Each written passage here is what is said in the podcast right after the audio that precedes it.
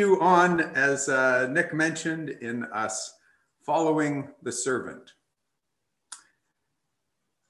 We have two stories here today that are uh, kind of a couplet. They go really well together. One is the final story in uh, Mark's Gospel, chapter one, and we're coupling that with the first story in Mark's Gospel, chapter two. We're talking here about two of my favorite stories. I don't know if it's really right to say that you've got favorite spots in the Bible, but since Balaji already said that earlier and talked about a favorite verse that he had, then I feel like he's sort of legitimized it. So I'm it's okay for me to say that uh, it's th- these are like two of my favorite passages. Now, why is that? Well, there, there's just the contrasts and yet the uh, the lessons in the two of them and how they just display the heart of God are just so good that uh, I would just I just got to share it. It's uh, it's just one of those things that you just sort of go yes, let's dig into these and let's uh, let's see how this happens. One case you've got a man with leprosy. Another case you've got a man that's paralyzed. One comes by himself. The other one is brought by friends. Both are in such a state that they would have little or no perceived value uh, in society. They would be considered people that are a burden. And we have no idea in either case of the story of their lives that leads up to this, the event that takes place when their lives uh, cross with Jesus's. But let's look at the two of them and then we'll uh, we'll follow it through step by step. So in the first the first story starts in Mark chapter 1 and verse 40. Mark chapter 1 verse 40. A man with leprosy came and knelt in front of Jesus, begging to be healed. If you are willing, you can heal me and make me clean, he said. Moved with compassion, Jesus reached out and touched him. I am willing, he said, be healed. Instantly, the leprosy disappeared and the man was healed. Then Jesus sent him on his way with a stern warning Don't tell anyone about this. Instead, go to the priest and let him examine you. Take along the offering required in the law of Moses for those who have been healed of leprosy. This will be a public testimony that you have been cleansed. But the man went and spread the word proclaiming to everyone what had happened. As a result, large crowds soon surrounded Jesus, and he couldn't publicly enter a town anywhere. He had to stay out in the secluded places, but people from everywhere kept coming to him. We actually don't know the town where this, uh, where this story took place. It was somewhere in Galilee least as far as I know, we don't know the town. Doug may know. If you look over at Doug's screen, you see a whole lot of books behind him. You see some books behind me as well, but there's a big difference. You see, the books behind Doug, he's actually read them. And the books behind me, not so much. Just, just three or four a year. So it takes me a long time. But as far as I know, we don't know this town. All we know is that it was somewhere in Galilee probably not too far from Capernaum. He meets this man. The man comes to him. Don't know his name, but he has leprosy. What is leprosy? Leprosy is a, we know it now as a terrible disease that is uh, not totally eradicated, but certainly dramatically reduced on the planet. But it is a disease that eats away at the flesh, that eats away at the nervous system, that get, makes takes to a point where you have very little or no feeling, and then damage ends up being done because you can't feel pain, and it eventually leads to death, usually by infection. Back then, it probably referred to a broad range of skin diseases that just couldn't really be defined, but they were very, very afraid that it was contagious. It was fascinating to think about this in our current situation with COVID because we have a similar kind of fear. Back then, these people that had leprosy literally had to go around calling unclean, identifying themselves as someone that you did not want to touch or you wanted, did not want to go near. They had to stay by themselves. They were very isolated. And they certainly did not experience any human touch, which is a terrible thing to go through life with no human touch. But that was their condition. And we kind of relate to it more in the last year than maybe we have before. Think about it.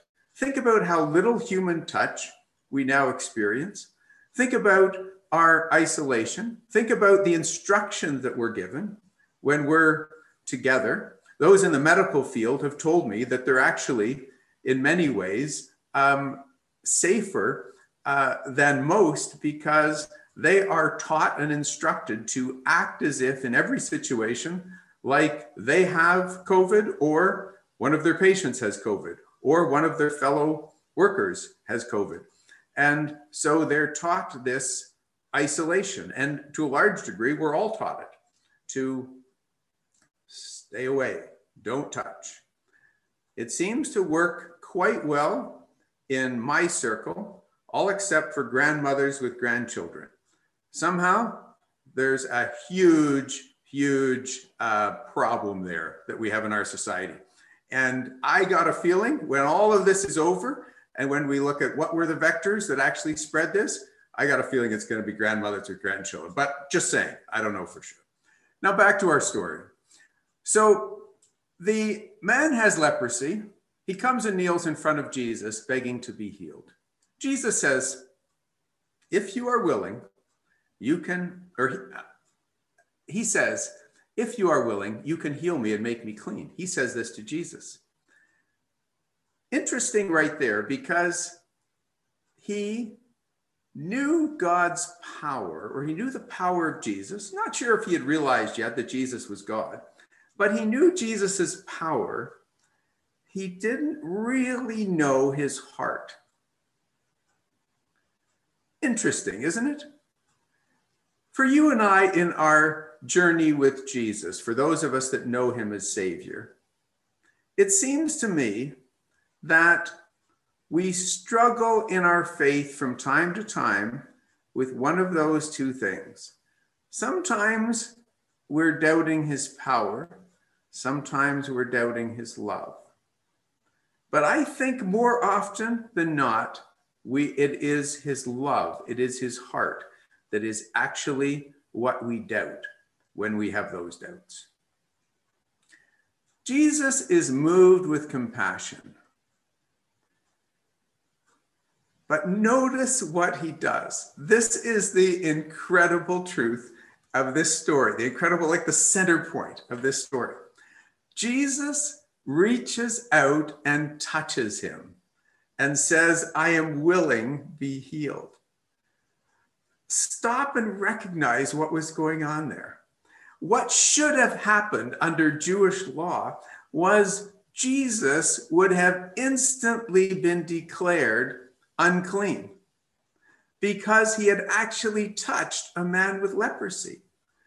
What had happened for thousands of years was that this dreaded disease had spread through touch. So that as Jesus touched him, what everyone around would have fully expected is that Jesus would have caught it, or at least was at high risk of the disease having been transmitted to him, and Jesus would have to declare himself unclean. But instead, because of who Jesus is, because he is God come in the flesh, because he is God with us, for the first time in human history, when the Son of God touches a leper, what happens? It goes the other way. The leper is healed. Imagine if we could experience that with COVID today.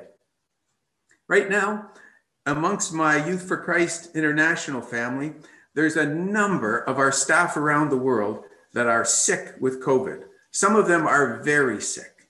And as I was pondering this message, I was thinking, wow, if somebody could come into the room, simply touch them, and they would be healed, that would be like so amazing.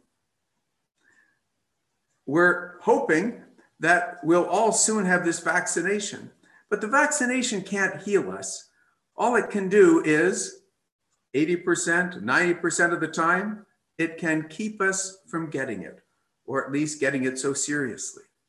But imagine the power of being able to actually heal.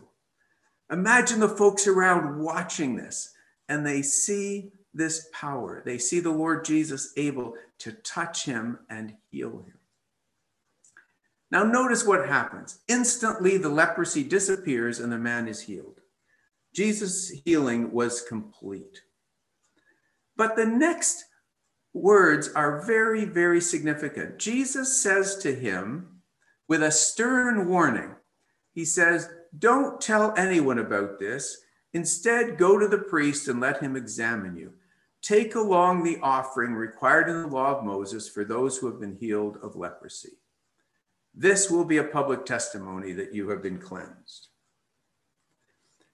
Brothers and sisters, ponder this well. When Jesus heals, there's no show involved. This is not about a wow factor. This is about the real thing.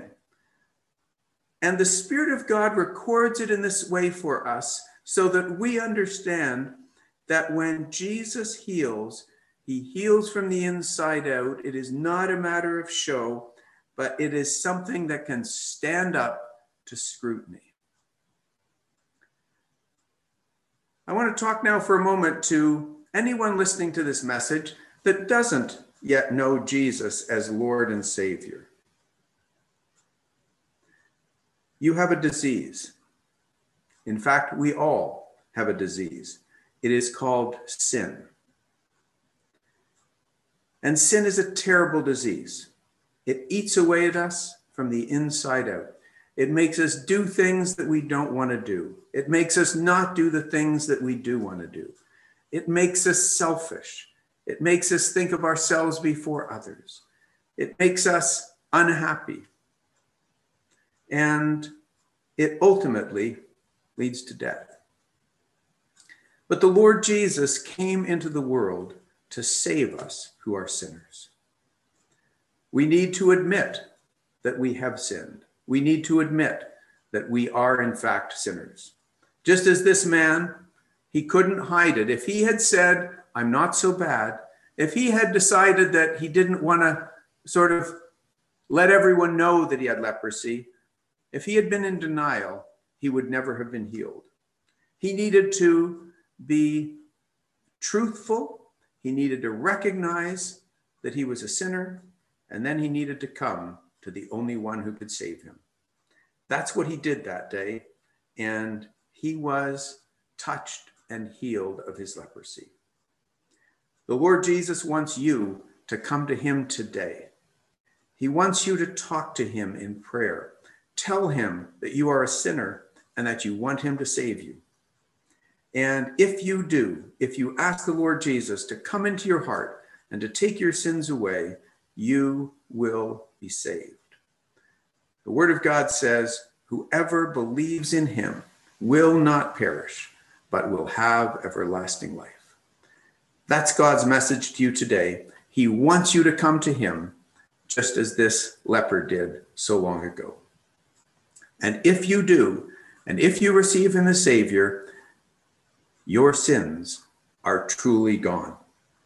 And even when you leave this world and go to meet God, you will stand before him with complete forgiveness.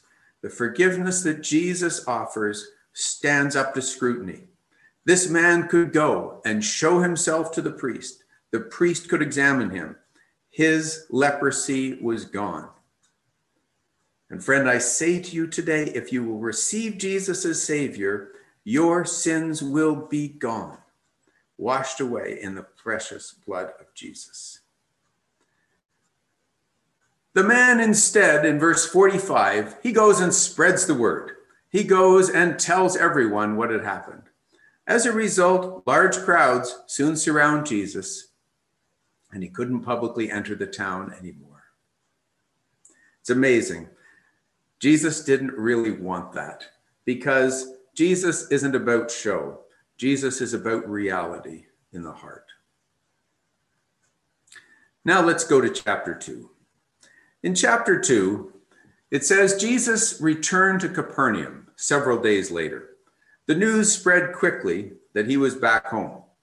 Soon, the house where he was staying was so packed with visitors that there was no more room, even outside the door.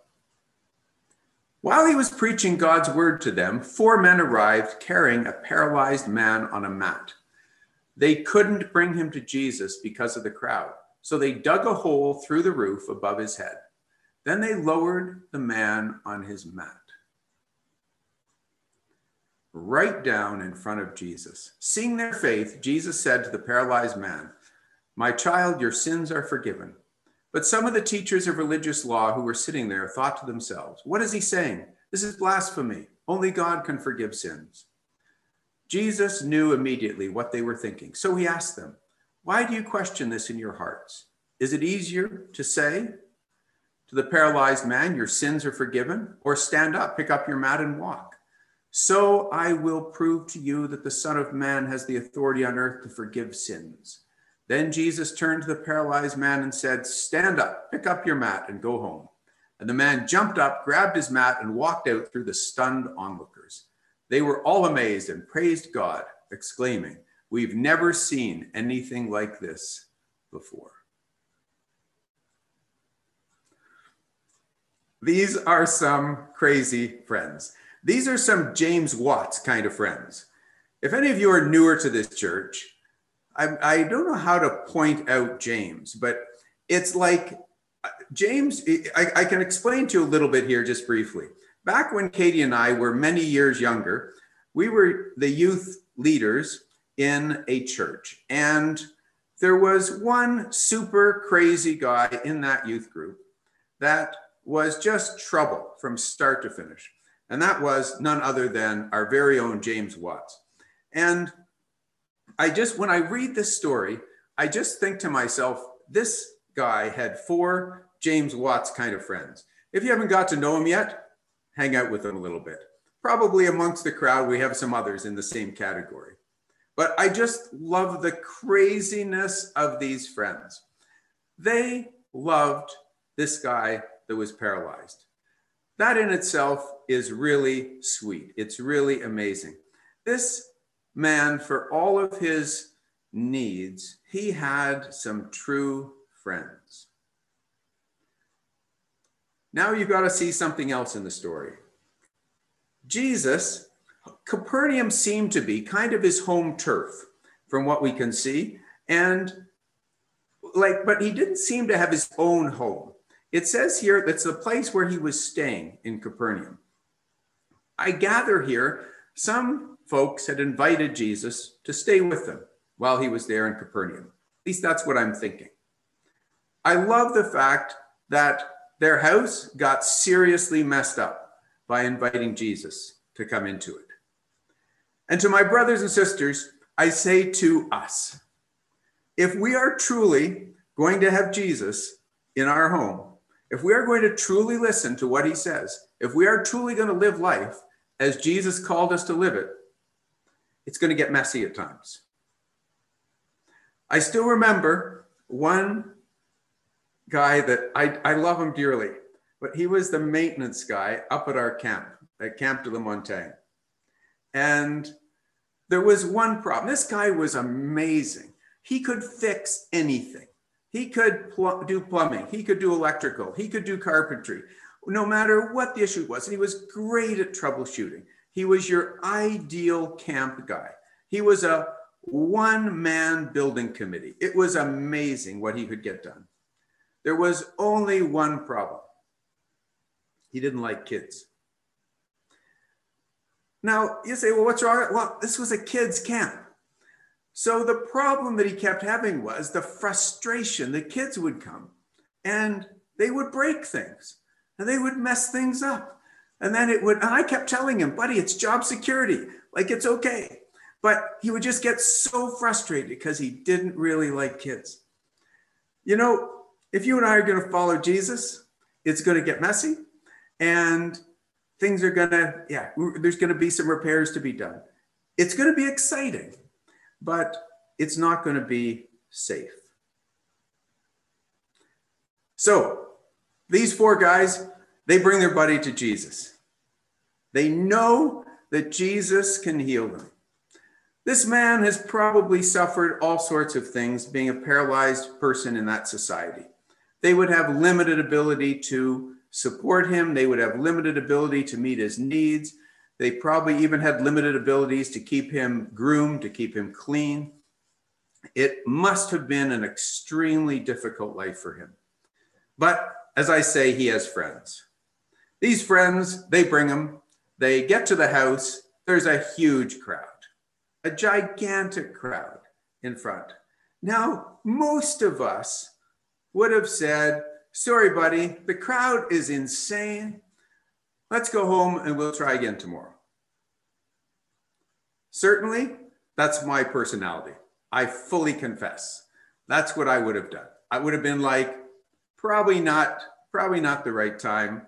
Must be God's got a different plan. Must be something else. Let's just head home.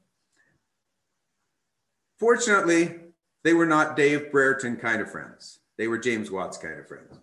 So they look at this and they say, huh, only one way to get this guy in front of Jesus. They go up onto the roof. You've kind of, we've all got sort of an idea of roofs over in the Middle East at that time. I don't, I don't know exactly whether it was shingles or whether it was clay things or whether it was like what it was, but there was somehow there was a roof and off comes that roof. That roof gets torn apart. I love to picture the people inside that think like they got the front row, like they got there early, they got the front row, they're right up there close to Jesus. And all of a sudden, I'm picturing kind of two by fours and drywall falling down on their heads, and they're getting mad, they're getting upset. This is crazy. What's going on?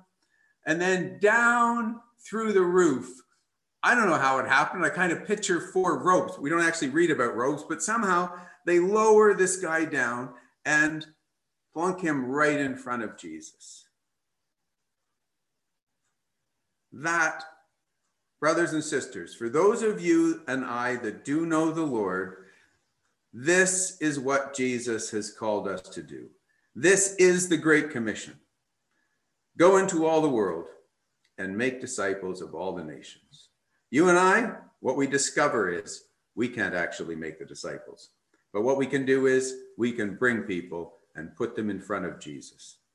When these dear friends drop this guy in front of Jesus, he's got physical needs, he's got emotional needs, he's got spiritual needs, he's got all sorts of needs.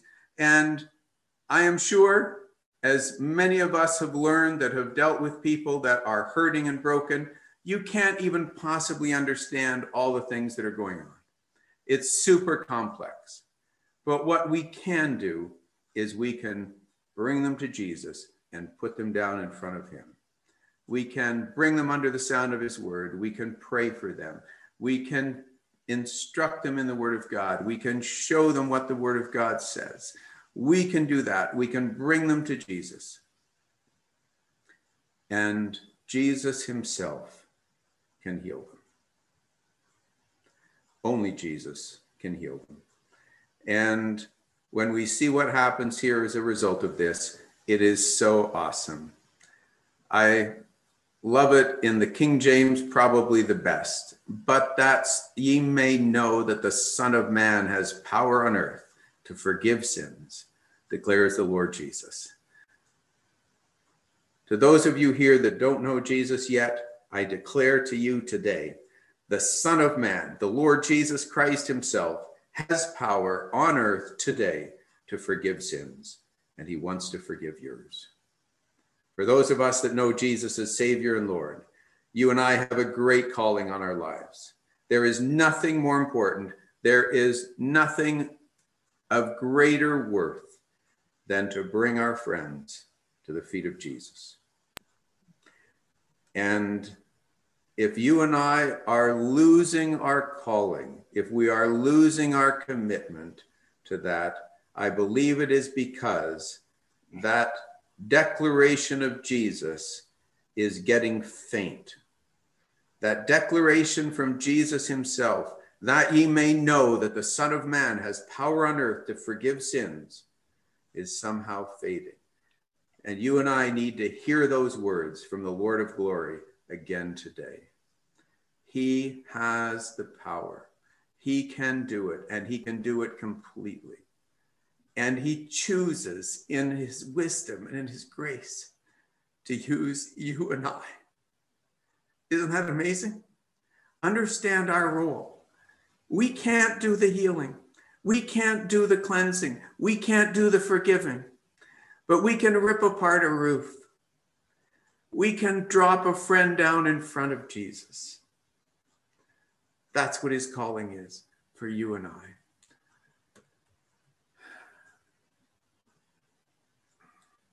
In Hebrews 7 and 25, it says, He is able to save those who come to God through him because he lives forever to intercede with God on their behalf. He is able.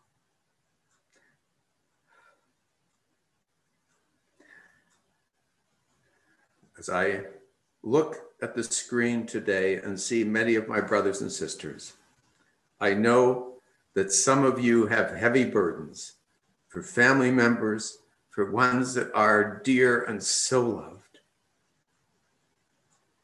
And you have sought to bring them to Jesus, and they are not yet healed.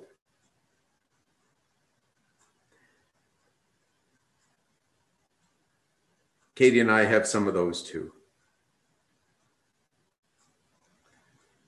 Brothers and sisters, that you may know that the Son of Man has power on earth to forgive sins. He has the power. He is willing. He is working.